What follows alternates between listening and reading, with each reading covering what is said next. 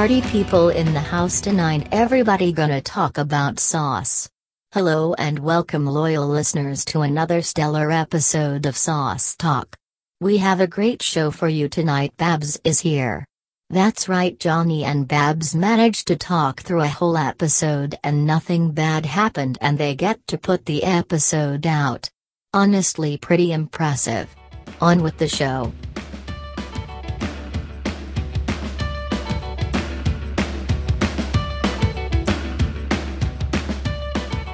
Ladies and gentlemen, we're back yet again. Another fantastic episode of Sauce Talk coming your way.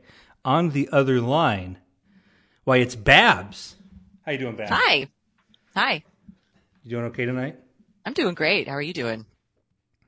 I'm doing. Oh, I'll ask the well. questions here. It's my podcast. Get your own podcast if you want to ask how I am. I am doing well, but you sh- you should consider getting your own podcast if you want to ask me questions. I'll come on. I don't know where to buy a microphone like that. You, you're not. You don't have one, and you're sounding fucking great on the podcast already. Sounds like you're Can you ready do- to go. Can you record podcasts with just someone else's gamer You're doing it right headset? now. You're It's true. No, but I mean, can you host one? yeah. You can do whatever you want. It's easy. true. I used to It's record true. this podcast on like a Chromebook in my car.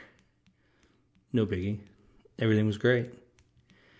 Now I'm living in the big times. I'm living. I'm sitting in an empty room in a two bedroom apartment by myself and no furniture, so that's good. There's a laundry basket though. I got a laundry basket. Don't tell anyone. Somebody's gonna come and steal it. Hey, let's talk about something more interesting. How about Hey Babs? Eat anything good lately? Yeah, I have eaten some good things lately. Um, I had some really great breakfast gnocchi from a restaurant in Springfield called Luminary, which for all you Springfield heads out there, uh, used to be American Harvest. But then that kind of died at the same time COVID was ramping up and the pe- the chefs from American Harvest made a new restaurant called Luminary, which has a lot of the good stuff from American Harvest but lower rent and not asshole landlords. So, um, yeah, it's like gnocchi with little cubes of ham, ham and some peas. And they put like a mostly but not completely done egg or two on the top of it. So then that breaks and you get all the, the yolky goodness, which I really can't tolerate in any other context other than over pasta, but over pasta is incredible. So that, that is the good thing I ate lately. I And they have really good Brussels sprouts. We, we this is a pro Brussels sprouts uh, production here, but we have talked at length previous times about my affection for that that big runny egg over whatever else, and I've not had that over gnocchi before, but that sounds like an especially good way to do it.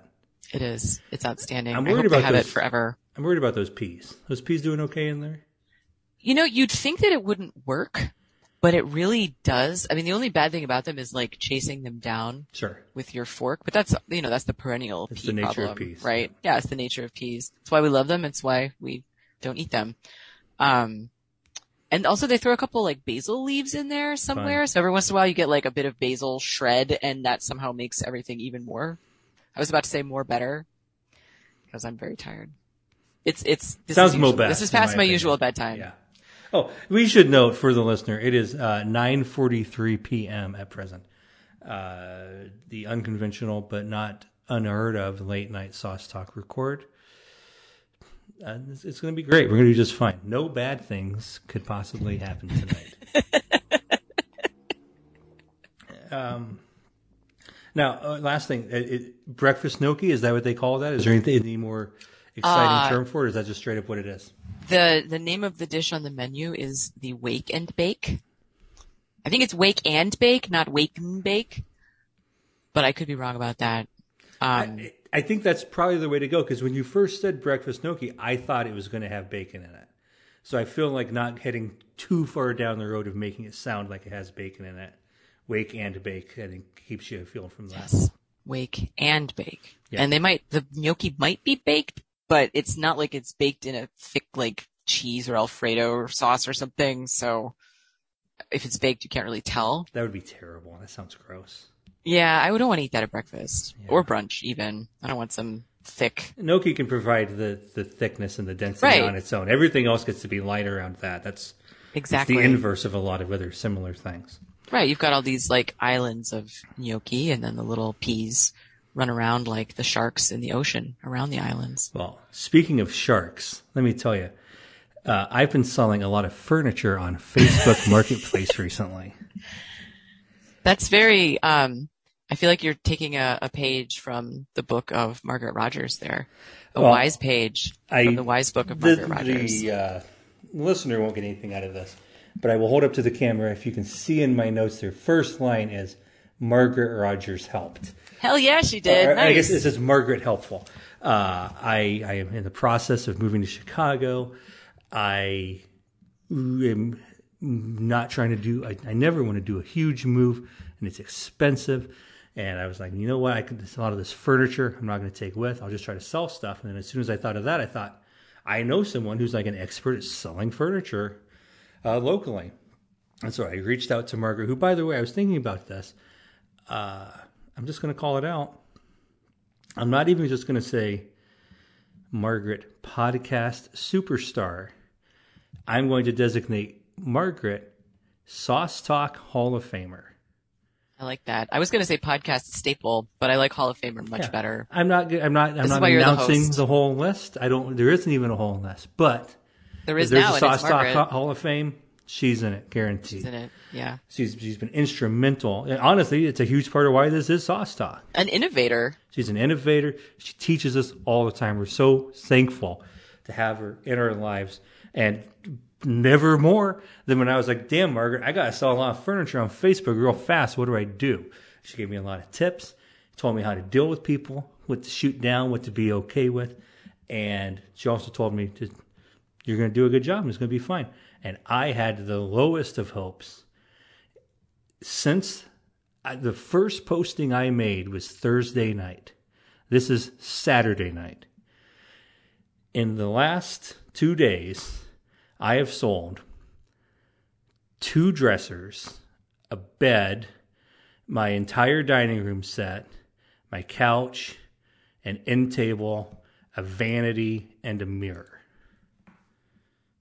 That sound how so what what uh purport what percentage of all the furniture you had does that represent? Uh, Because that sounds like a lot. Yeah, I was going to say that's there was that's some a couple stuff rooms, that I did take, like I, that, that, or that, that stuff's already moved. But like, I, I hope there's no echo. I've tried to do some stuff. Boy, I'm, I shouldn't even be calling it out. Maybe you'll hear it now. But I am recording this in a basically empty room because I'm running out of stuff. Where I, did you put the mic on? Well, I do have a shitty table that is now my desk for work. uh, it is not going to make the move with me, but I also can't. I don't think I'm even going to try to sell it. I was going to say, are you going to sell it or just like leave it in the alley? Uh, leave it in the alley. Oh. Uh, Oh, are you are you going to post a curb alert? Maybe I'll post a curb alert at somebody else's curb. That might be more convenient for me going forward. I'd rather not people think that like I'm the one who did all this in case somebody gets mad about it. Like curb alert at two blocks away from my house. Then you have to carry the shitty table for two blocks. Or I put it all in the back of my car and go real slow until I accelerate real fast. I'm gonna do crimes, is what I'm saying here. Uh, I'm not gonna do that, guys. I will come up with something else. I actually know what I'm gonna do, and I'm not gonna say it on the podcast. But now I want to know. Okay, edit You should point, bleep it out. 827. Oh wait, bleep, great. Uh, I, I got a, there's a big basement at this house and my landlord left a bunch of junk down there, which tells me that's licensed to leave junk down there. She's not going to fucking know what's hers and what's mine. It's true. She'll think it's her shitty table. Maybe uh, did you get it from the basement? I would never, that, all that stuff down there is so fucking gross. I would never take something out Well, of I didn't know what kind of basement it was. It's bad. And Yeah, it's a bad that's where the fucking laundry is. It sucks down there. You should definitely leave the shitty table. So, there. yeah. So where It- did, where did the shitty table come from? Uh, I bought it myself. uh, I bought it a while. I, I initially when I started working from home, I didn't think I'd be doing it for that long. And so when I bought, I bought a nice. I went to a used office furniture place, and I bought a very nice uh, office chair, which I am taking That's with smart. me. That's Yeah, very that smart. great I didn't do that, and my back is destroyed. Yeah. So I got that, and that's that's going to stay. That's going to the new place. But this table is, I got it at the same time, and then after a few more months, I got a real desk, and so then I just have had this table around, and so now I, uh, uh, the table, nobody's buying this table. No it's I, gonna. buy I bought it at the office furniture store for like twenty dollars. Oh yeah, probably no one will buy Like, the I'm table. Curb alert. Yeah, and I, I perhaps I'll do that, or perhaps we'll do that cool thing I told you I would do that is foolproof. um, I support you either way, yeah, it's going to be great. unconditionally. But another person who supports us, as I said before, I'll say one more time. Margaret gave me the tips, told me what to do, and said, "Hey, you got decent stuff. People are going to want to buy it. Price it to move, but don't give it away. You're gonna, Did you did you have her appraise it remotely? Like, Uh, did you did you take things. the laptop around or your phone, like just a couple things at early items? on to give me an idea. I didn't go through every item by any means, but she's like, "Oh yeah, this will go for this," and then and and then her her numbers she gave me were, were dead on, and everything. I feel like great. that could be a business in and of itself. Being a Facebook Marketplace consultant, just take like a cut. It's it's not bad. Just be like, or even just to like charge like on an hourly basis. Yeah, It's like you pay me fifty bucks, and we'll just go through items and look at all my positive reviews. Like I'll be the first one. I'll vouch and say, hey, I made money. And if I now on the downside, Margaret, I'm not sending you a check. Maybe maybe you get paid in this endorsement, and I'll do more endorsements. But I unquestionably made money from uh, talking to her about this that I'll be keeping. So how much? How much? Did, what what kind of bed was it, and how much did it sell for? Uh, well, I, and this is this was just like it was like a bed in that it was a f- bed frame with a headboard on it, Okay.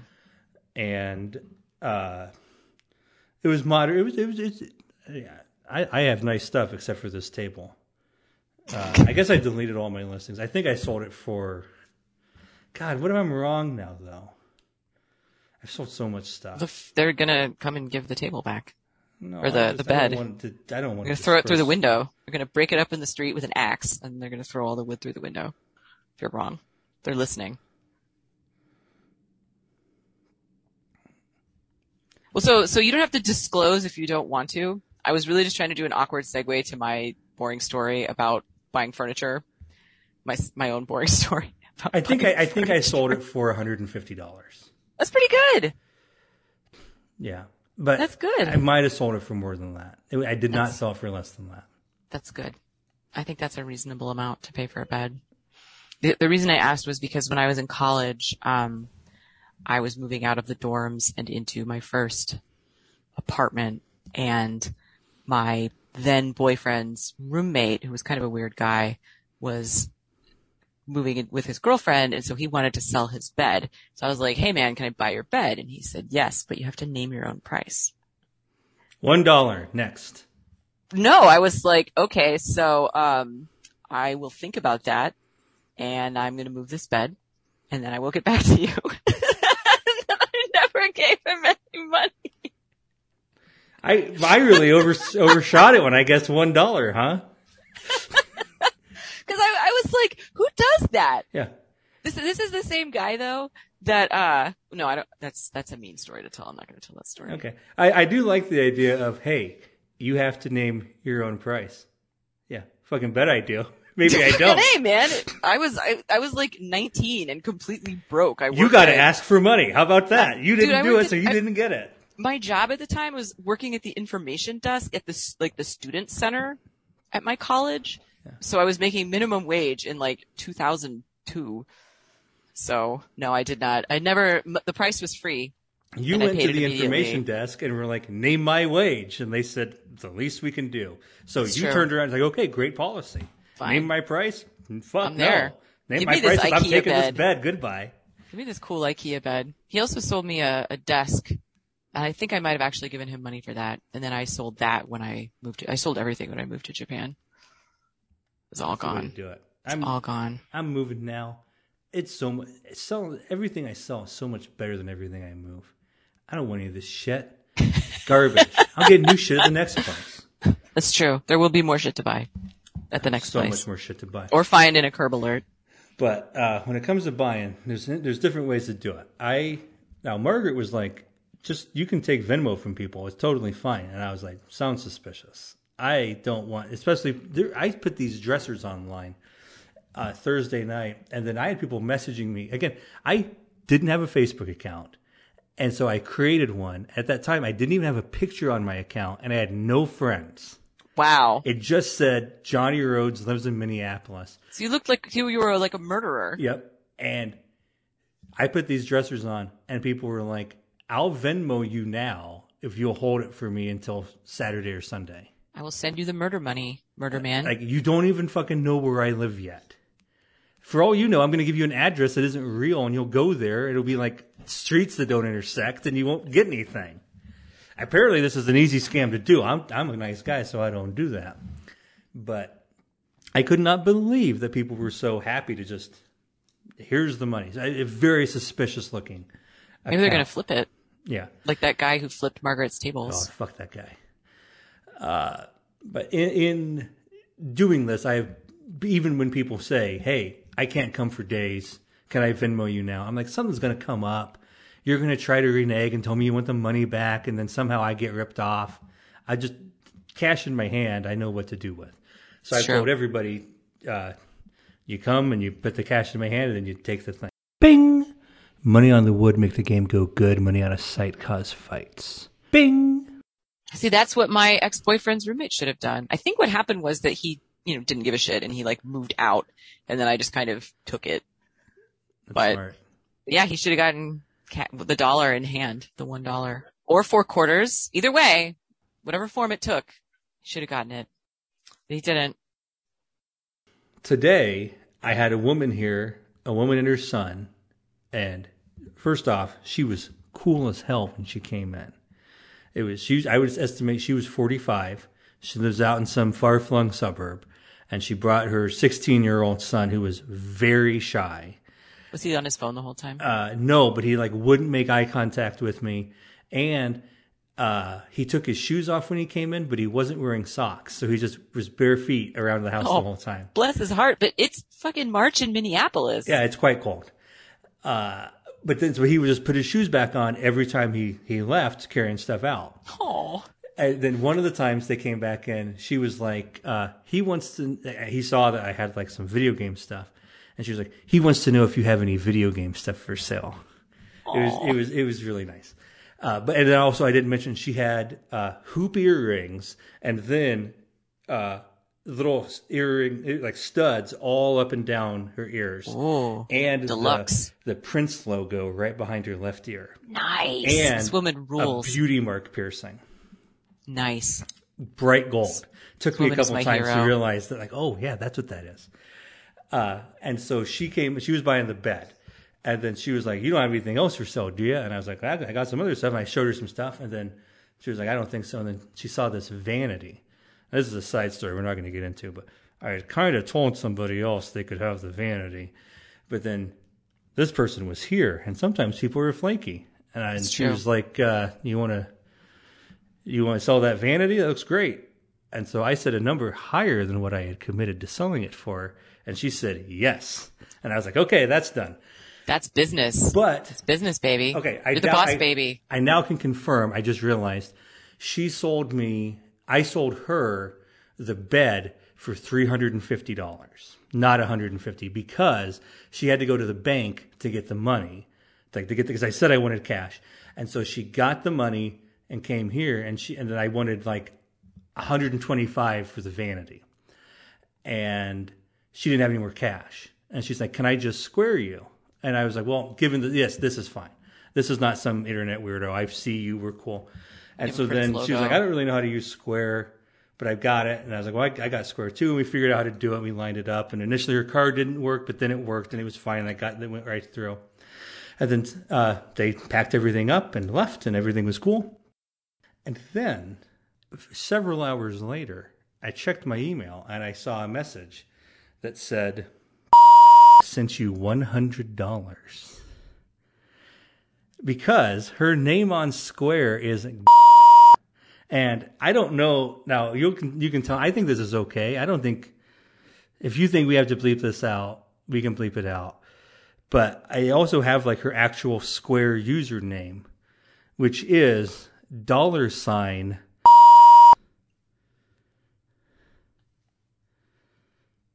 Wow. So I'll let you. What do you think that is? I don't want to put any thoughts in your head. Bef- my thoughts. I want to hear your thoughts. Um, I would assume, I don't know if, I mean, she's 45, but I don't think that really makes a difference that much when it comes to. Sometimes it's better. sometimes it's better, right? If you're like selling, if you're like putting yourself out there as like an experienced lady of the world who Lady of has, the world incre- is the phrase you're using. did she have great legs? I, I cannot speak to her legs at all. I don't I don't have any idea. Maybe she's got some kind of like OnlyFans situation, but That's that's for, where I went to. that's kind of what I would think, or like maybe even, I don't, never mind. No, Yeah. go for it. What are you gonna say? The thing makes me think that maybe there's like, right? like a dominatrix Yep. or like a, even a findom situation happening. I she was so skittish about her square, and part of me was like, she was trying to play it cool in front of her son. He'd be like, "Oh, square, how does that work?" Right. I don't know what cat, I don't know what Cash App is. Yeah, What's a I don't Venmo? got eleven thousand dollars sitting in my Square account to throw at furniture I didn't know I was going to buy today. No way have I used Square before. yeah, that's where I went too. She's getting Uh, the bag. She's getting the bag. And again, I'm, I'm first off, if she's if she's doing that, that's great, and I personally benefited from it. But I was pretty shocked to see that. I, initially, I was like, "Oh no, something bad happened. Somebody is." But no, no, it, it, the picture comes up and it's her, Yeah. and it's not a picture of her leg either. I don't know. Now, I haven't Google. I, I- I haven't, and I don't intend to Google any of this stuff. Uh, this is her business, not mine, and I'm not going to partake in Your that. transaction So is why should I go any further? But it, it, especially since it was so spur of the moment, it did feel like she was like, "Oh fuck it, I know where I got a lot of money sitting. Let me let me get that over to you real, real quick, bud." Good for her. She gets a vanity. She gets a bed. She Sure. said it, uh, she was she said she was going to uh, give it to it was for her daughter to do to for to have to do her nails, and I thought, well, I actually don't have my nails done now, but I thought since I have done my nails at this vanity, At this very vanity. so I, I thought in a way it, it was always meant to be. Also, I I am so it, it works. It works both ways. Bang. Uh, as you can see, I decided to bleep the name, and the reason is that I was I was weighing whether to use the name in the segment, and I thought, well, what is the harm in using the name? I thought, well, it could be maybe there's weird Google results, and I decided to bite the bullet. I I typed the name into Google, and some jokes are funny because they are absurd and disconnected from reality.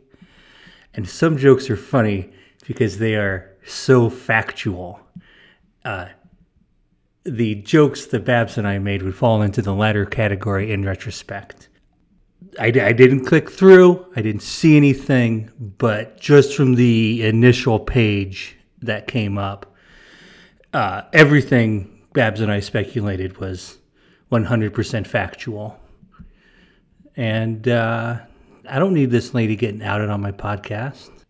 I'm not putting anything else out there. I hope she enjoys the vanity.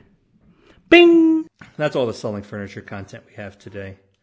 Uh, it's time for a man. Did we did we come up with a, a recurring a name for this next recurring segment? Is it Pat's surprise box? Or We're not doing Pat's box? surprise box tonight. Pat didn't do a mystery box for me. Uh, I forgot to ask him. You By didn't the ask Pat to do a mystery box for me. I'll text him right now. He'll probably I'm gonna cry. I'm gonna cry. Dear Pat, You should probably bleep this part because because no one's talking. I'm talking. I'm reading the text messages I'm sending. Dear Pat, do you want to do?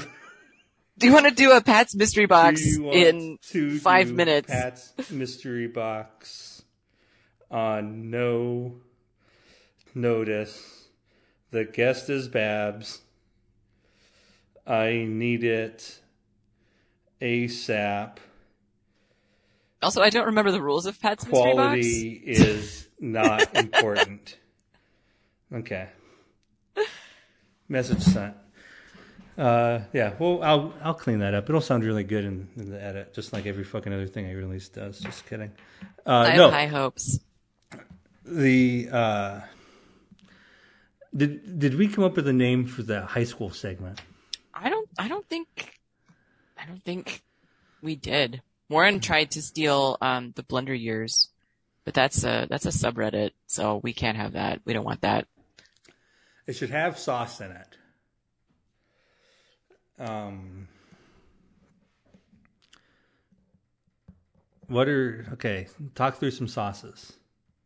Um, marinara, special Marinara. garlic, hot Hollandaise, school Um, hollandaise, like bechamel, school days. That's school good. hollandaise. That's that's that's an option. No, it's not. Um, Um, okay, it's not there yet. We'll work time. on it. We'll we'll workshop that one. Uh, for the record, Pat has not seen the text message yet. Uh, okay, but so we're gonna do the high school segment. Still looking for a name. Maybe it'll come to us.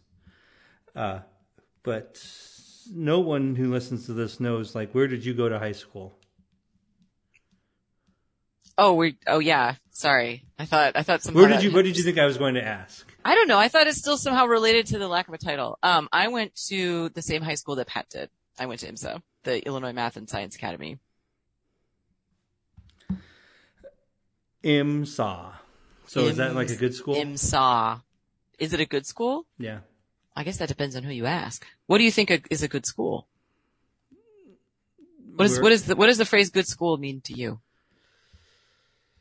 We're really gonna have to. How get you to how how how does one now. lead? A, what does it mean to live a good life? What is best in life? Is that what you're asking me? No, no, I'm I'm just trying to give you examples of the obnoxious questions that we had to consider in high school in my English. oh, if you're talking about shit like this, you went to a better school than I did. we Here's read, here's, here's read, my uh, English high school. We're gonna read the book out loud in class because no one will read anything outside of class. Was it was it Nietzsche? We had to read Nietzsche. No, We actually read Cam- Camille Paglia. I don't know how to say her name because it's been like 20 years since I talked about Camille Paglia. Pag- Paglia. Um, we read, we read all kinds of crazy shit. I think we read The Crucible, but everybody reads The Crucible. We did The Crucible in Drama Club. Yeah. Yeah. Sounds like a good school. We did, we did some, shit. we did some wild shit. Oh, we read The Tempest. Did And then we, guys- pro- did- we did a production of The Tempest. My We had a contest. Whoever could uh, understand Goofus and Gallant the best got hundred dollars. Nobody won. We, we Everybody tied for deconstructed, we deconstructed Goofus and Gallant. Are you more of a Goofus or more of a Gallant? Um, I am, I think I'm a goofus with gallant tendencies. Bing. I am a Goofus in the streets, Gallants in the sheets. Bing. I'm, I'm a, I'm a, I'm a goofus son, gallant rising. How's that? Every goof- time goofus Goofus sun, goes gallant into moon. retrograde, none of my jokes land. It sucks. I don't, I, I'm, I know so little about astrology. I messed it up. I'm a, I'm a goofus. Edit this. I'm a goofus sun, gallant moon. You fucking think you tell me to edit things, huh? That's out. That's right out. this is our podcast now, Johnny. Boy, you got no idea how this works. I, th- you know, I thought you were a listener. I'm really sad to see. I'm a, I'm a listener. I'm a, I'm a long time you listener, third time podcast, caller. and you tell me when to edit stuff. I just thought it was a suggestion. Okay. Okay, It's just well, a suggestion. I'm. I don't mean to put you on the ropes like this. Why don't you tell me some more about how smart you are because you got to go to this good school. Um, I am not very smart. So why And- why why'd you get to go to the brain school? Because the dumbasses who read the applications, like I You spent the last two days doing, I, I bamboozled them and I pulled the wool over their eyes and I tricked them and I didn't keep my promise and, uh, What was your promise? Did you did you actually I was trying to do a? I was trying to do a, the room thing. They tricked me, oh, didn't keep their promise and I don't care anymore. without this without this stilted language. I, I think it's too far. I'm sorry. Yeah, no, Hey, I, we're going down the wrong road. I, I gotta know, stop okay, berating yeah, you, I'm and done. you got It's you over. got to stand up for It's yourself. and fine. not It's all fine. at by me. No, I was, I was, I was a really, uh, clever kid and I did really well on my, I've always been good at test taking. Yeah. Um, because of, of all of the ways that having like really bad ADD screws you over, um, academically, it actually can make you amazing at test taking. It's like a superpower. So I'm really good at taking tests. Uh, not so much at studying or paying attention in class, but really good at taking tests. So I did really well on my SAT and I had, uh, tricked my teachers into thinking that I was really smart.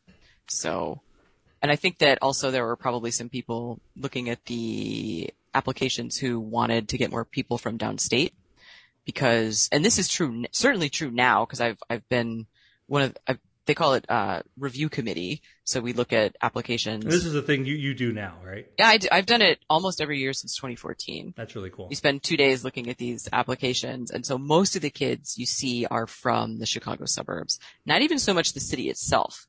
Mostly the Chicago suburbs. A lot of them are kids who are already going to some pretty like baller high schools, but it's just not IMSA. So it's like, well, you already have like all the extracurriculars that IMSA does and you're doing all of them. So I'm sure you'll be a great addition to the, the community.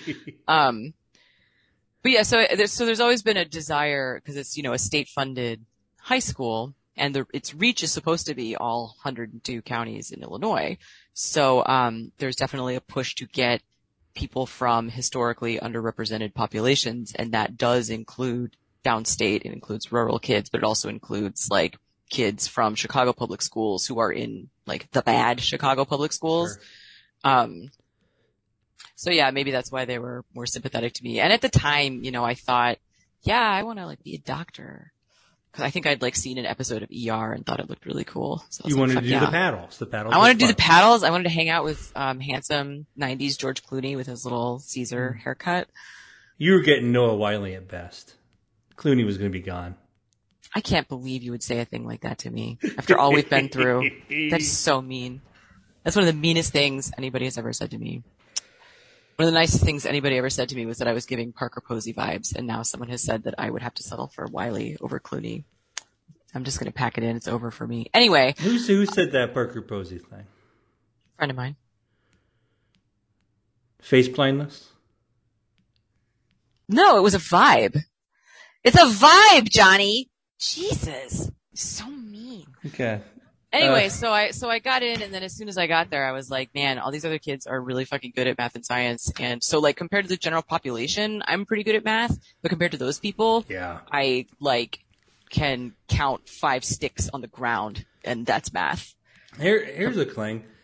They got they got Illinois Math and Science Academy. They got Illinois Reading and Writing Academy. Or is it just that one?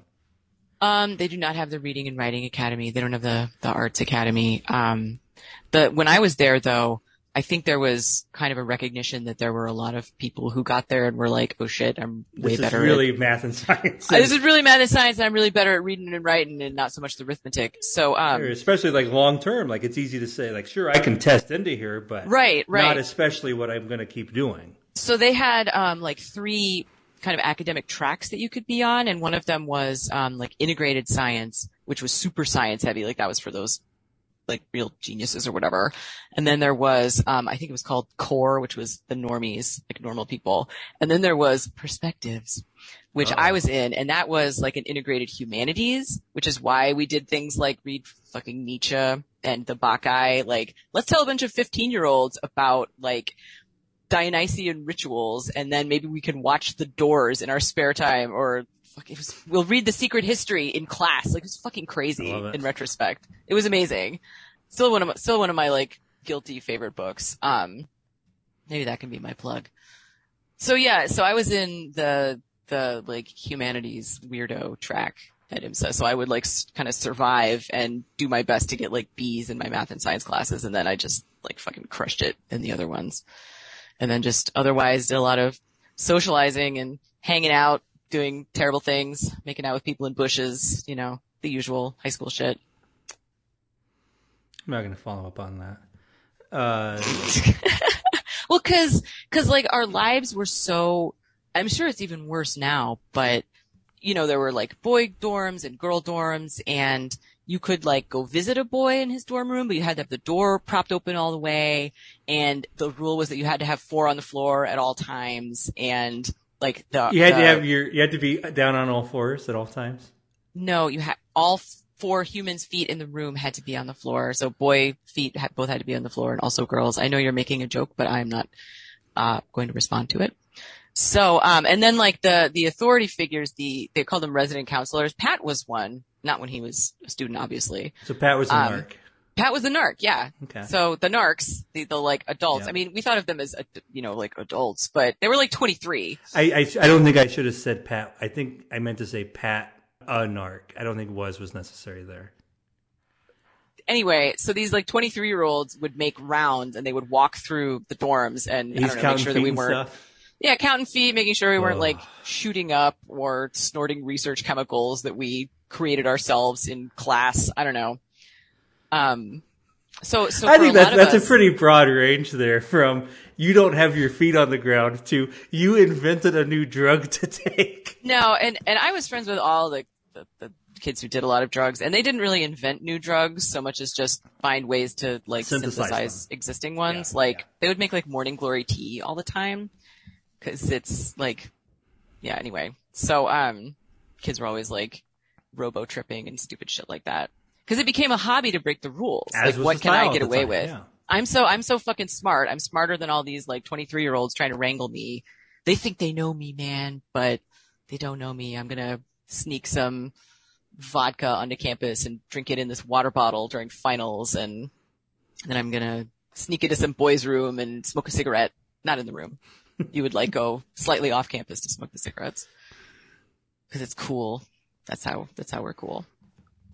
Uh, and this is That's how I was probably cool. a good way to build directly into that.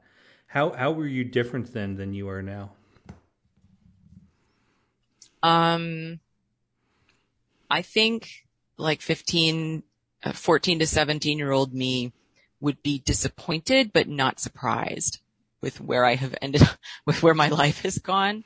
I think that about myself all the time. I was like, boy, this is about as bad as this could have fucking gone, huh?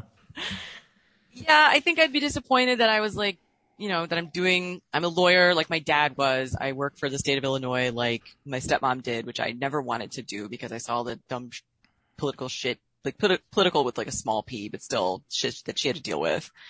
Um, I think I'd be disappointed that I live in my hometown, which I hated and was desperate to escape. Um, I'd probably be pretty stoked about my choice of spouse and the fact that That's I the- have a I- beautiful yeah. child.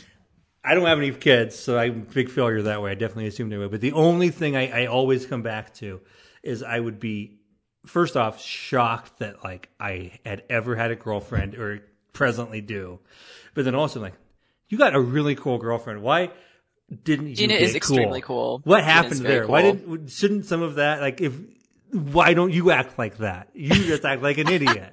You never got any smarter or better. Somehow this lady hangs around you, and that's the only thing you got fucking going for you.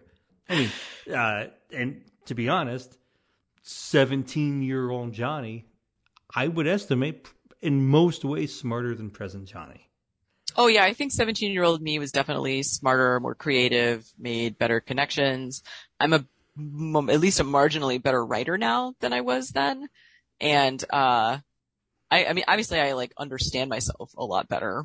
I know more things about the world. I know what my own limitations are. Um, but I don't, I don't know that you always should know what your limitations are when you're 17 because then you don't go out and do some of the really cool shit that the young, the youths do from time to time. So, um, but like, I don't know, but then I compare myself to like, I don't know, a lot of people don't, you can't compare yourself to people or even to your own like 17 year old dreams because I didn't really know what I wanted. I thought I knew what I wanted. I, Um, yeah, same. I was dead wrong, but I had, I had some ideas. Yeah, like I, I don't know. I thought I was going to be fucking like a, a girl 21st century, like Tom Wolfe or some shit. And that was just never going to happen for a, an absolute like galaxy full of reasons. I guess I could have stuck with journalism and dealt with the complete like implosion of print media and maybe tried to be like a Gawker kind of person eventually, but I don't know that I would be great any- for those Gawker people. well, exactly. I don't know that I ever would have been happier doing that shit. And those people are all really mean. And I don't want to be mean. I don't like being mean. I have to be mean sometimes in my job and I fucking hate it. It's the worst. So, um, so yeah, maybe I would forgive myself. Maybe young me would forgive older me. I do have a, I have a, I have a handsome, wonderful husband who does everything and is great and funny and smart and cool and great to hang out with. You're doing okay with that. Uh, young me would find present me very weak. like Like physically weak? Uh, yes, Un- I used to when I was back when I used, spent the summers working for my dad to begin with. Uh, I had to You move some of this fucking furniture lifting, with these bro? people, and it was not right. ideal. You were also like like an adolescent male, so you're basically Yeah. your blood is like pure testosterone at that point. Oh yeah, we can get into some other stuff that's changed. okay, uh, thirty-nine minutes. I'll mark that down. Um, no, not not in that sense. In that, like, I used to be like a shithead who liked arguing with people and putting it to people and being like, "We're gonna find out the truth." And now I look at that guy, I'm like, how are you any like you're just like the moderate Democrat version of some shitty alt right dude. And I have no regard for that that stupid child. But still I would look now like, why don't you just you you're like again, you said that about how you don't have you, occasionally have to be mean at your job. And in my head I was like, I never have to be mean at my job and I love that so much. And but again, seventeen year old me would be like, you should be taking some people down. Some, but ag- again, You're smarter than he they fucking are. You know sucked. more than they do. Yeah, he was about Those to learn a bunch of shit though. It wasn't going to be a good couple of years for that guy. Came through it, but we, we had some bad times. I think I think 17 year old me would be shocked that like I don't still buy all my clothes at the Salvation Army in Aurora, uh, because I was kind of a scrappy little hipster waif then. I think I'd be like, oh, now I'm just I still have short hair, but I'm kind of just a mom. Cute kid though, Just a mom. What a thing a- to say. just a mom. But 17 year old me would think something But like that. I guess. But and I guess if we if we want to disparage these these old versions, I would be. Excuse me, seventeen year old me would be disappointed that like I didn't that the present version of me didn't wear a suit to work every day. And a and a trilby. Yeah, like two like I in high I was 17 when the Iraq war started and I very much hated it. And in fact, my uh got into fights at school about it Wow. because I I I- I was very strongly like this is an absolute this is atrocity. transparent This is- bullshit and we shouldn't be doing this and it's going to be a fucking disaster for Yeah. decades to come. Yeah. but outside of and, and again and, but then like in a lot of ways i look back and i'm like i was basically what i would now consider like a moderate republican. Yeah. and i just i i i did- what, what a shithead. I didn't know anything yet. I hadn't been anywhere yet. Had to go and learn some stuff. I did. It sounds like getting back to our other thing maybe this is a way you succeeded in doing some of that uh, at an earlier age than i did. Going to imsa. do you Yeah, this think it- expanded your worldview, or do you think you were already that person, if, and you would have been that person if you'd stayed uh, in your hometown? I I don't know how to answer that because when I I think I would not have had as much self-confidence if I had stayed here because when I went to IMSA I went in with this attitude of like I mean it's kind of like like, like when people go to college like like I'm going to leave this like loser dork with frizzy hair whose pants don't fit behind and if that means that I'm going to cut all my hair off I'm going to call myself Babs instead of Barbara because nobody likes Barbara um and you know, I'm going to wear weird shit that I find at Salvation Army, which I'd started doing anyway. And then, you know, I, I went there and IMSA's cool because it's, it's an incredibly diverse place in a lot of ways. So you find people from different backgrounds, whether that's like socioeconomic, um, racial, ethnic, sexualities, everything. Like, so just getting exposed to a much more diverse world than I was used to. But then at the same time, you have a lot in common with all these kids. So, um, that was, that was really great. And I could go in and be like, I'm Babs. And then people were like, Babs is cool. I was like, what the fuck? Like, no one thinks I'm cool except my, like, I, I do have one best friend from since I was nine or 10 years old and we are still very close and I love her like a sister. She was the only person before IMSA who ever thought I was cool. and I'm not saying I actually am cool, but like some people thought I was. And that was, that just blew my mind. I, I couldn't believe it. And so it gave me a level of confidence, uh, that lasted pretty much until like 10 minutes at Northwestern. And then it was all gone. Not forever, but it was nice while it lasted. That's such an. I feel like this is a thing we've hit on a lot here when we've been doing these high school segments of how people have different time frames when they think of themselves as cool. And I I I, I kind of think that maybe doing that when you're in high school is a better way of doing it than when you're in college. I don't know that it is though, because then when you're in college and all these other people are having their like I'm suddenly cool moments. Like when I went off to college, I was really like I don't know jaded is probably not even too strong of a word for it because you know I'm like living in the dorms with all these other kids. None of them have lived away from home before. I've already been out for th- since I was 14 years old, and you know I I lived downstate, so I didn't go home that much. I called my parents like twice a week and emailed them sometimes, but it wasn't as obviously it wasn't as connected as it was now. I graduated in 2000, so um That's bizarre to think about. In the late 90s, you're just like, "Hey, ma, I'll email you if we want to have some some fun like uh, mommy oh my dad emailed time." me constantly That's crazy. when I was at IMSA, constantly. like email forwards, or what is he sending you? No, he was mostly sending me questions about why my grades were not all A's.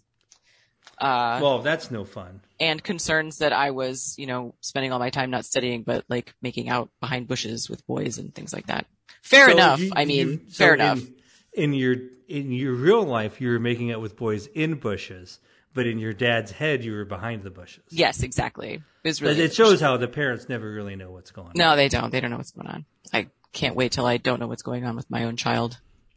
A scant, probably 10 minutes from now.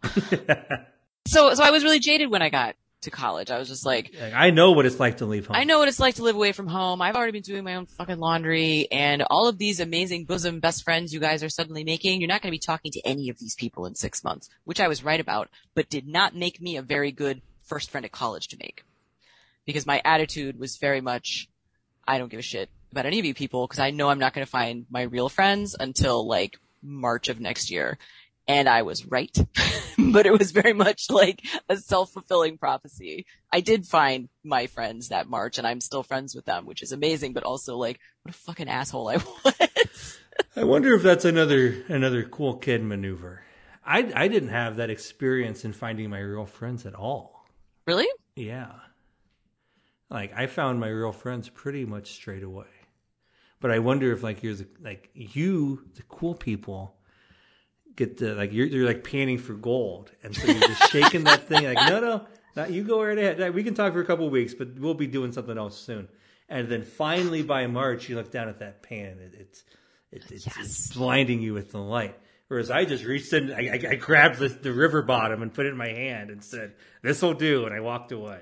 Well, you know what's funny? Because I because I lived in when I went to college, not to get too far away from high school, but when I went to college, I lived in an all girl dorm, which weirdly my parents like forced me to do, even though I was. I guess maybe because I started college when I was 17, so they're like, "Ugh." Sure. um. So all my friends, like I didn't make any friends in that dorm because they all these girls were just really mean. And all the only reason they lived there, I think, was because it was like in the sorority quads, and they all just wanted to rush sororities and move out as quickly as possible. I don't actually know if that's possible. I don't know anything about sororities except that I did not want to be one, be in one after dealing with these girls. I think there was definitely Um, a thing at U of I like that, where if you successfully rushed, you could get out of your dorm lease or whatever it's called. Yeah, it was anyway. Um, so, but like, so you know, I I would go to like events at other dorms and somehow made some friends, and then of course did not end up being friends with any of them. Because you told them in advance, like, by the way, this is four months tops. Yeah, but I was also having some pretty like serious problems my freshman year of college, like almost failed out kinds of problems. So anyway, that's a that's a story for another day. High school was great, sort of. It was a lot of it was great.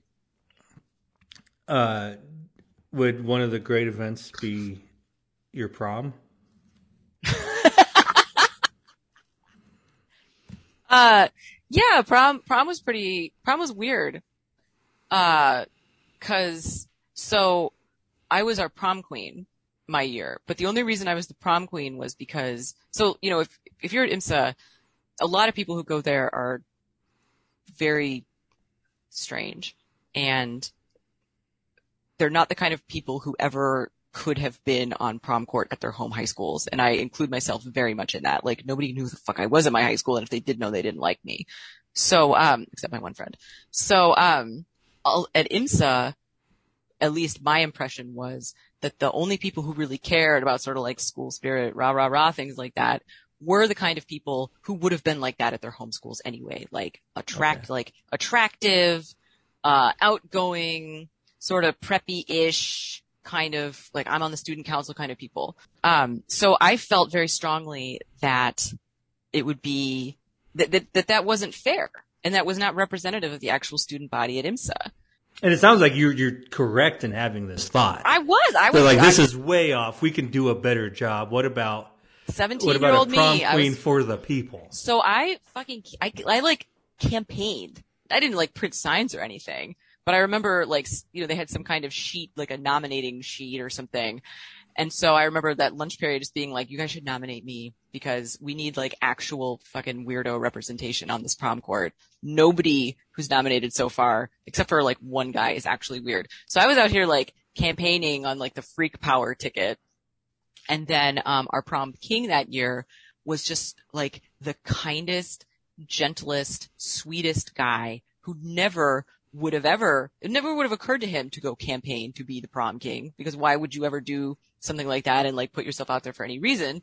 I'm just going to be like quietly excellent at everything I do and be incredibly clutch and quiet about it. So his roommates nominated him kind of with a similar idea. But like this guy is the kind of person who actually deserves some kind of public accolade like this. So we're going to nominate him for that.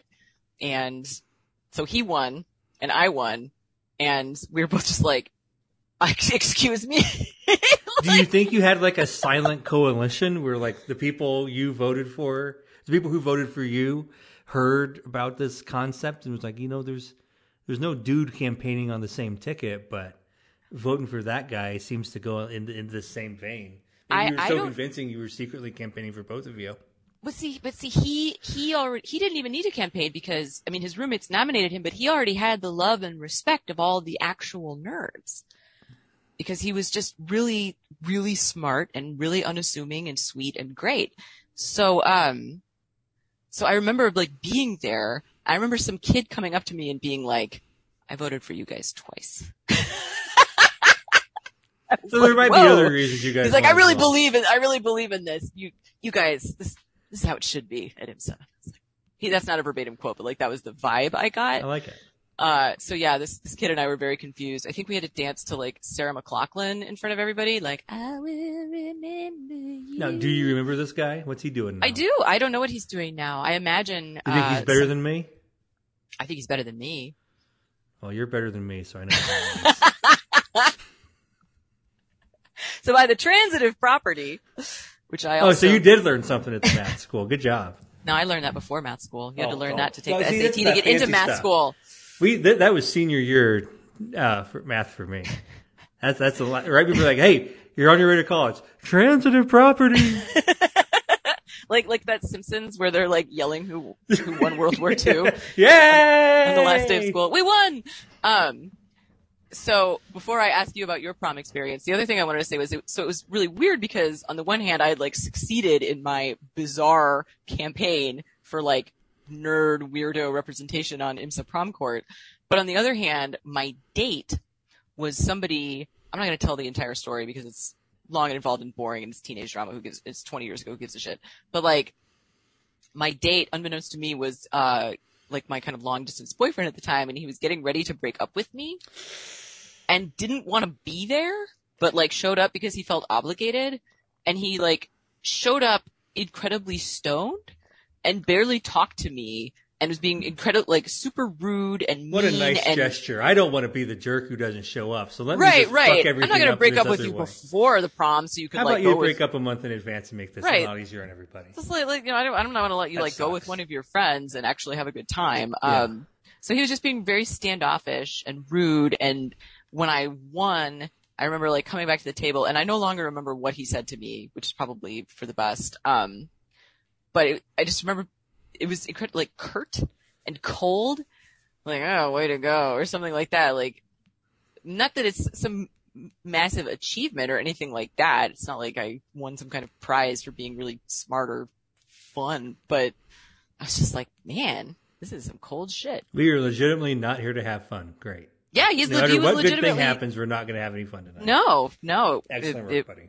It was bad. He's like not smiling in any of the pictures. I mean, in fairness to him, he was like 16 and going through some incredibly heavy personal shit at the time. And you know, you're 16, you're 17, and you're gonna fuck this kind of thing up. Um, so, but yeah, so it was actually, despite being the prom queen, it was uh, surprisingly not that fun of an evening. How about yours? How was your prom? Uh, I, I, I was the prom king. Did you I- campaign? I don't know what campaign means. Everybody knew they should vote for me. They didn't have to be told. I don't tell people what to think. Yeah, I just I trust people to know what to think, and gosh darn, they sure did know. Uh, but that it was not. There were not very many people in the class. There were not very many options. I, you know, I, I was. Is, is it possible that you were all, you know, you were as like funny and charming as you are now, and also like an adorable seventeen-year-old boy I whom all these girls had secret crushes on? Now, I if anybody had crushes on me, they remained secret throughout my entire life to this day. Uh, the and, and I know one person who did not have a crush on me, and that was my prom date. Oh no! Uh, but we we didn't we did not go as like a, a serious date. We went as friends. Uh, the ladies were it, was- it was it, was a, a, a different time. The ladies were not all about it yet, so they they didn't know.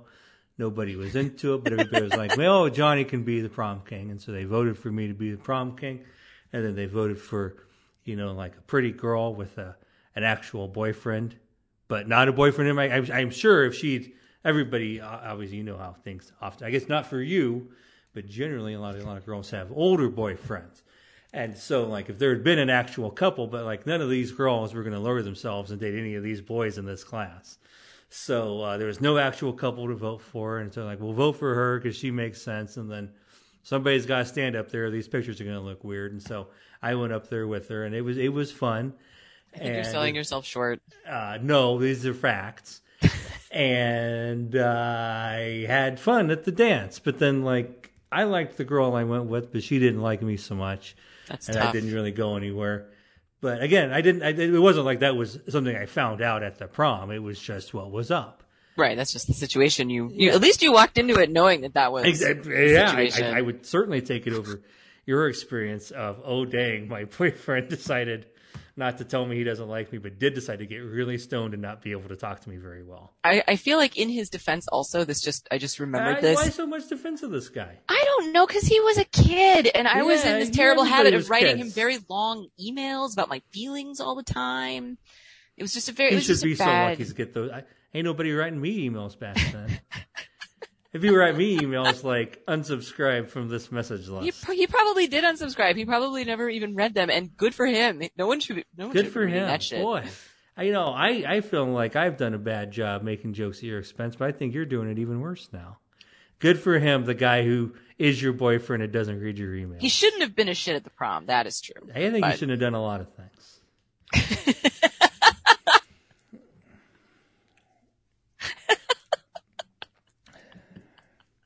it was fun to be the prom king, uh, and it's fun. Did you get a crown? Uh, yeah, I got a Did you get to keep it? I got a sash.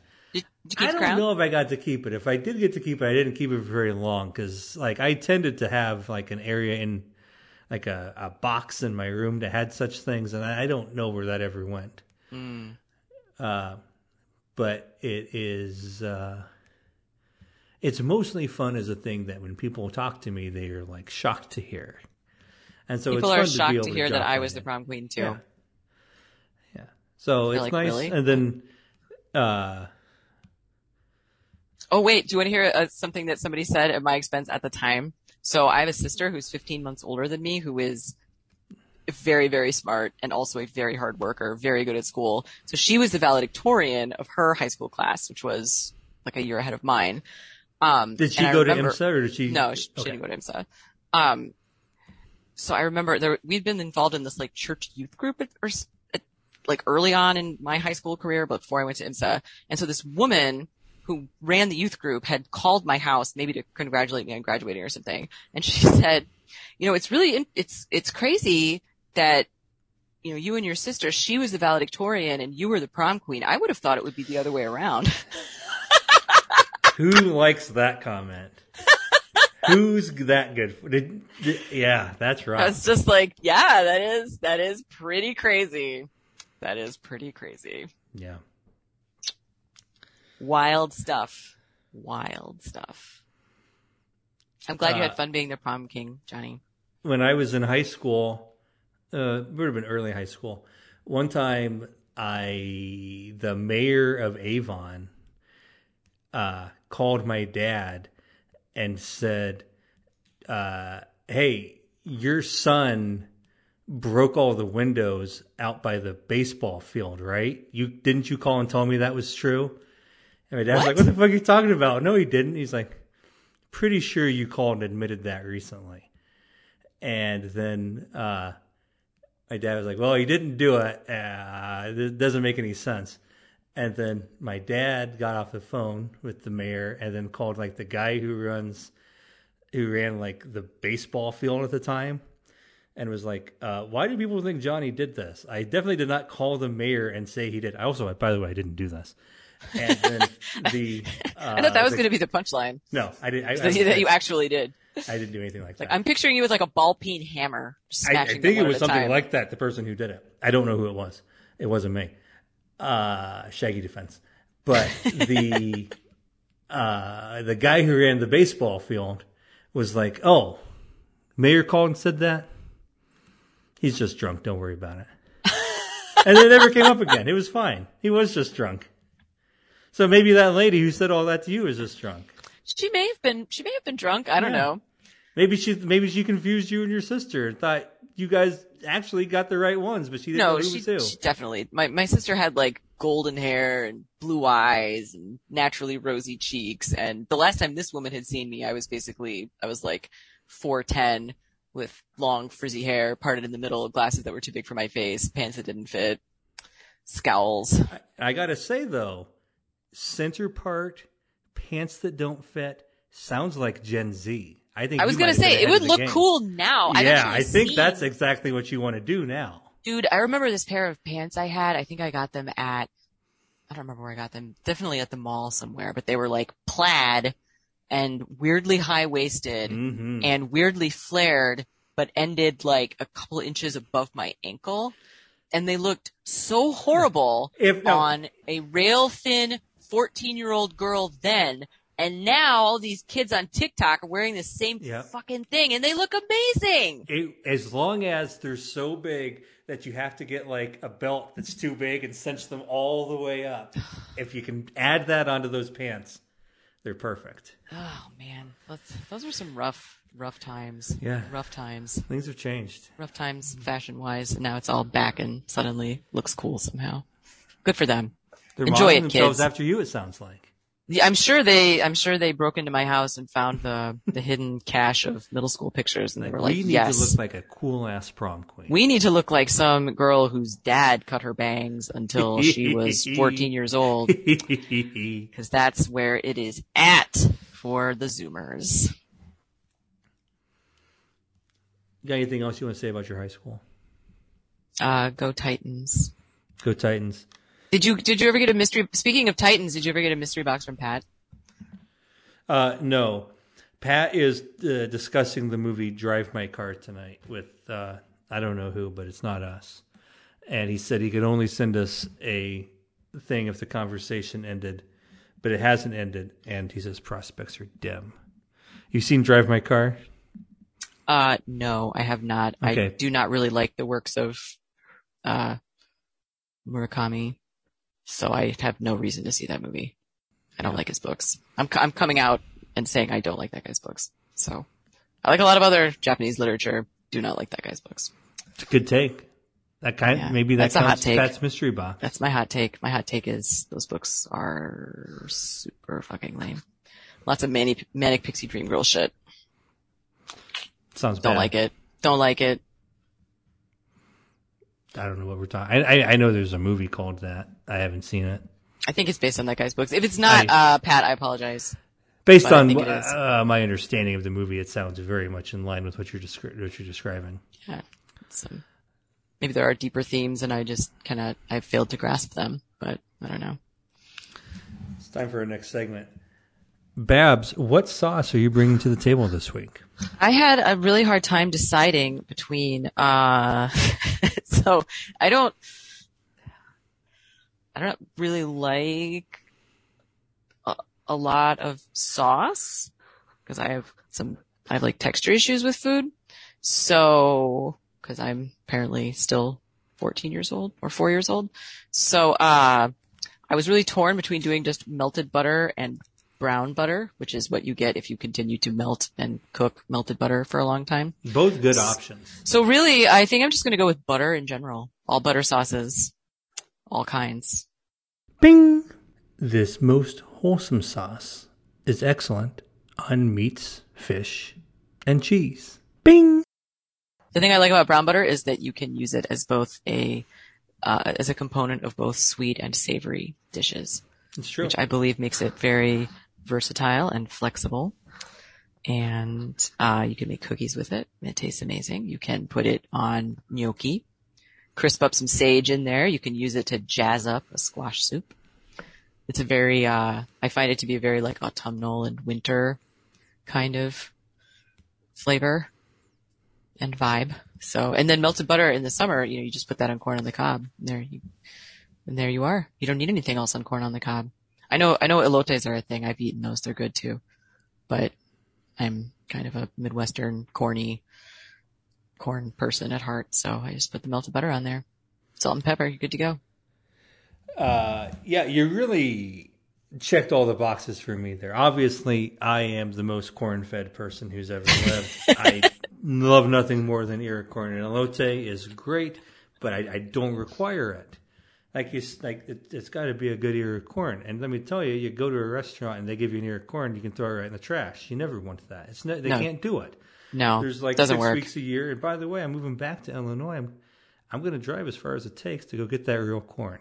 Come down here. We'll have a corn Uh, festival. there- if nothing else, absolutely. I love the real corn. The real corn is the best. Uh, I also there's a place in town that uh, one of my favorite dishes that I have with any regularity here is a uh, brown butter. What the hell did we just say? Gnocchi, brown butter gnocchi uh, that I really really enjoy. And it is, is such a simple thing. It doesn't have a lot of other stuff in it. You don't- but you don't need a every lot. single bite is so so good. Yeah, man, you, you spring for like the good butter, like the cultured butter. You just reduce that, get it cooking a little bit. You know, you get some complex caramelized flavors in there. That's good stuff. Love brown butter. Yeah, First butter little sauces in things. general. Yeah, I, I made, oh man, I made a brown butter ice cream. Ooh, Cause Warren's sister got me this really amazing cookbook. It's like a Bon Appetit dessert cookbook and it has a huge section about ice cream. So I made brown butter with, um, peanut brittle chunk ice cream Oh for goodness, Warren that for his birthday incredible. for a few years. And then I got really lazy and then we had a kid. So that went out the window, but, uh, yeah, that's good stuff. You can make a brown butter ice cream. It's delightful. So that's my sauce. I guess it just turned into brown butter, although we did have the corn discussion. So yeah, just butter. And it's a great solid sauce, you know, it's portable. Comes in stick form. Just melt it when you need it, let it, let it re-solidify. At Keep it in some point, I wonder. I mean, is it in solid form, or are you just talking about you can move the ingredients around before you make the sauce? no, no, you, you can carry a stick of butter around all day. Although I It'll- I mean, you- soften, but you talk, know. yeah. You think about like honestly, when I eat corn, there's no to make. You make it by putting the hot corn on it. yeah. You and just it- made it- your sauce that way. So I you guess have- you're you have- right. It's it's, uh, it's self saucing. It's great. Oh, it's perfect. I, Jane and I made some butter today.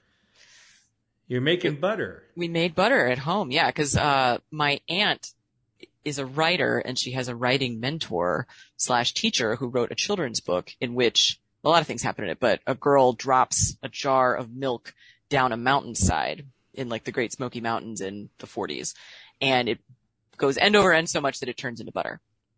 And so Jane was very interested in learning how to make butter. So I said, let's make some butter. So we got We're cream. not going to drive to the Smoky Mountains. So No, we're not going to the Smoky Mountains, and I'm not going to shake a jar.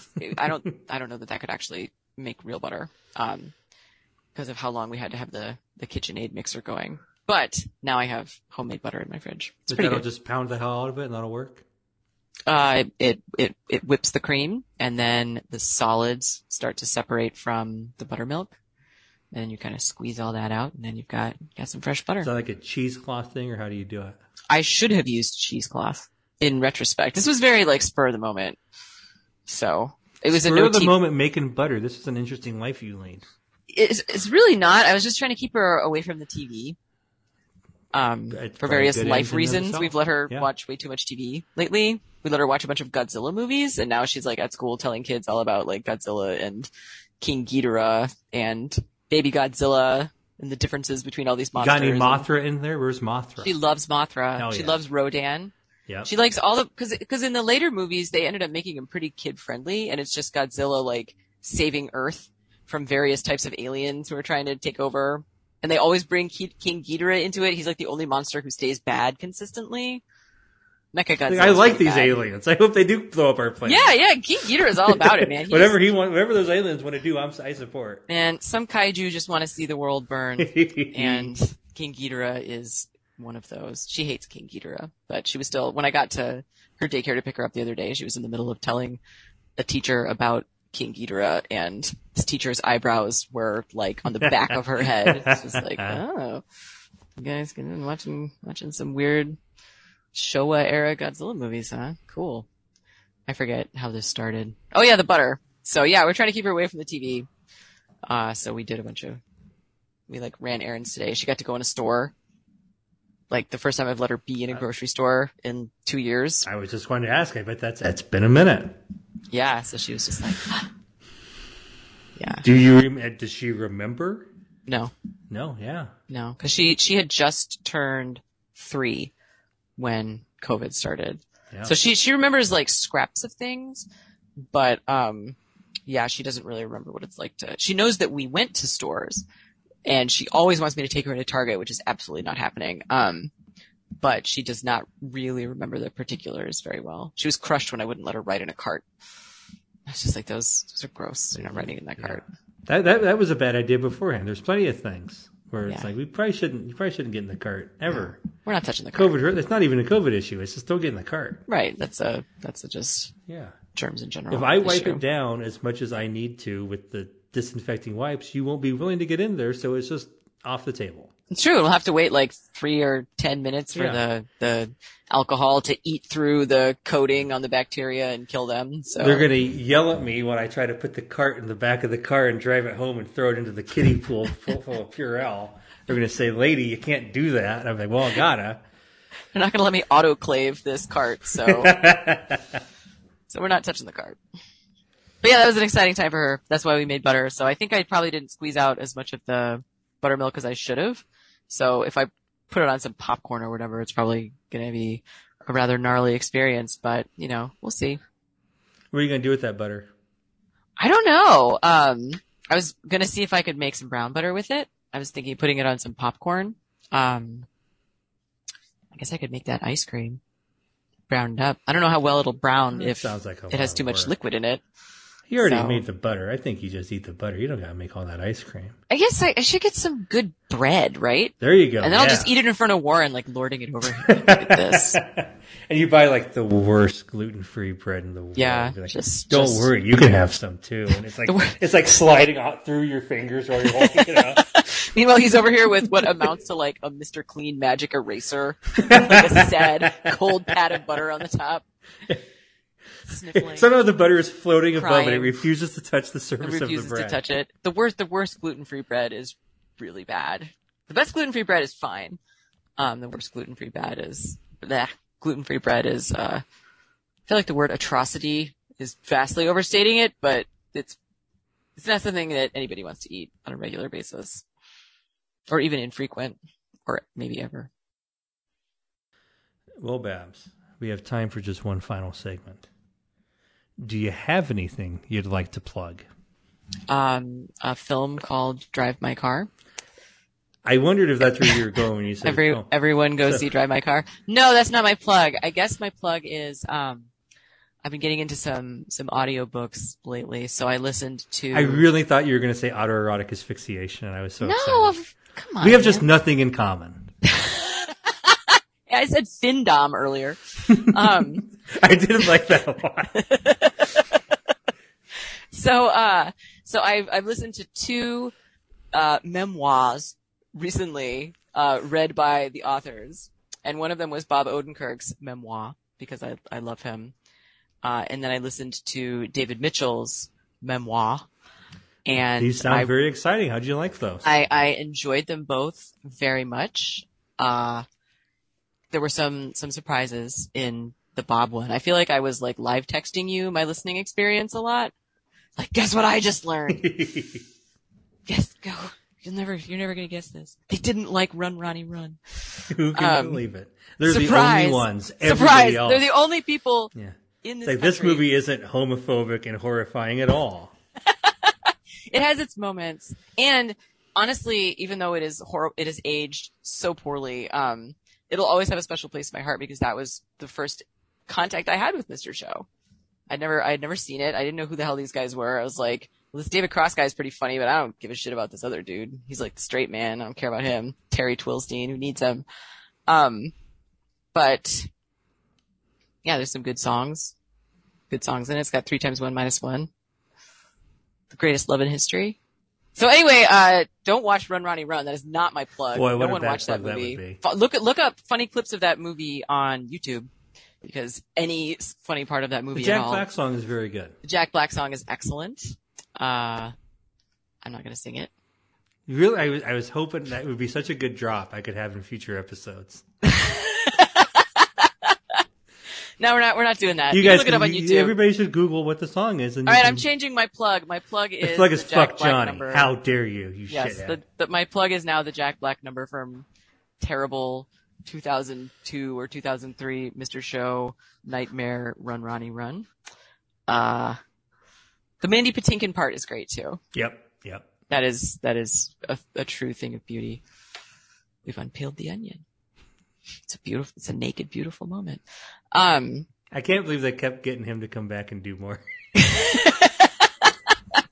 like he came on the show and they're like, "This is good, right?" He's like, "Yeah." Like Mandy Patinkin, this is good. Why? cause it was good.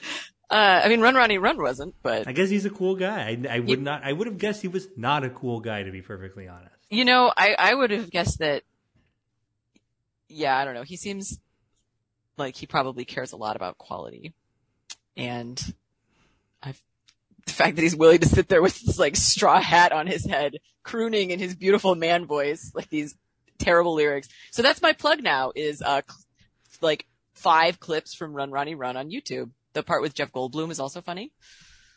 Um, Boy, I don't remember that. It's been a long time since I've seen it. That's not one of the clips I revisit. it's toward the end uh where Ronnie has joined a, a cult where he can no longer get arrested and he's joined a cult uh the cult leader is Tom Kenny and and everybody he's just saying you know from your heart of hearts what do you want? And Marilyn um Rice Cub is like I want I want a pony and like pixies and I want angels. And and then Jeff Goldblum is like well I won't spoil it for you but it's it's pretty funny.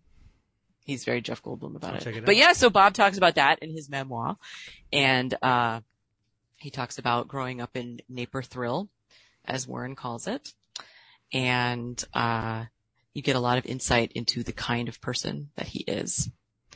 And Uh, friend of the show and consistent listener, Paul Whitehair from Naperville these days.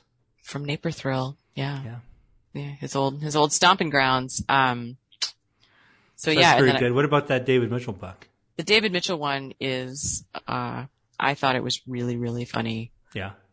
and I don't, I, I don't know if I could tell you which I like better of Peep Show or Mr. Show.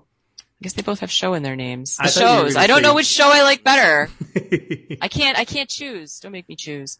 So, um, but I don't know. It gets like, I feel like Bob was in many ways much more like emotionally guarded and surprisingly Mitchell, like for a, an uptight, weird English dude, just like really lets it all hang out. It's great. I enjoyed it That very is much. surprising. I thought that would be like the flaw of the Bob book. You know, it turns out that David Mitchell is not actually Mark Corrigan. And you think that he will be because, I mean, he is in some ways, he is in a lot of ways, but it turns out not in every way and in some ways that really, uh, matter. Although I think Mark Corrigan actually got a lot more play than David Mitchell did, which he's very frank about in his book. Uh, but yeah, so they're, they're both great. Read those books. Bob's is, I think, it's called comedy, comedy, comedy, drama, and then David Mitchell's is called backstory. But definitely, uh, get the audiobooks. That's what I was going to ask. I think you did the audiobooks and they, they both read them themselves and you think Yes. that's That the way to do it probably. That ruled. Also, I read. An, I also listened to another one about Buster Keaton that was great. It's called he, did Buster read that himself? Buster has been dead Buster been since busted for some time now. '60s. I love. I love Buster. Buster Keaton was alive in the 60s. He was. So yeah. Buster Keaton might have listened to the Beatles. That's weird. Yeah, Buster Keaton led a very long, interesting life. And the book about him is, this book is really great because it kind of, I'm like plugging lots of things now. Just read a book, listen to all these awesome audiobooks. But he, uh, so the author kind of intertwines his life history with the history of cinema in general and other types of technologies and just other stuff that was happening societally at the time. And it's, it's really good. It's a must if you both love Buster Keaton and kind of think Charlie Chaplin was a fucking dick, Do which you I do. love Buster Keaton? I love Buster Keaton. He just looks so sad while all these things are happening. Okay, here's what I know about Buster Keaton. That house falls down around him. The end. does, does. And I- actually he, he uses that gag in, a, in several different movies and they, it just, the house just keeps getting bigger. Like the first time that that happens in one of his movies, it's like part of a wall. And then by, by the last one, it's like, like this entire building. I have definitely seen a YouTube video that shows the house is getting scarier. yeah. Yeah. Uh, No, Buster's great. uh, I've I've seen like four Charlie Chaplin movies, and I don't think I've seen any Buster Keaton movies. Buster is, I believe, the superior of the If, two. if I watch one Buster Keaton movie, what one is it? Um, that's tough. Probably the general. The General. Yeah, it's his. Now, is like- that the one he's in with Shaq? no, that was um, that was Kazam I was going for. The, did you ever see those commercials for car insurance? with Shaq. Shaq and the shitty animation General. What? No. Oh God, those I forgot all about those. Yeah, those are good. I like those. No, the the general is good because that was that was probably that was when he had the most money to make a movie and the most freedom to make the movie that he wanted. It sounds like a lesser version of the Dictator. So this is over. best wishes in the intervening days.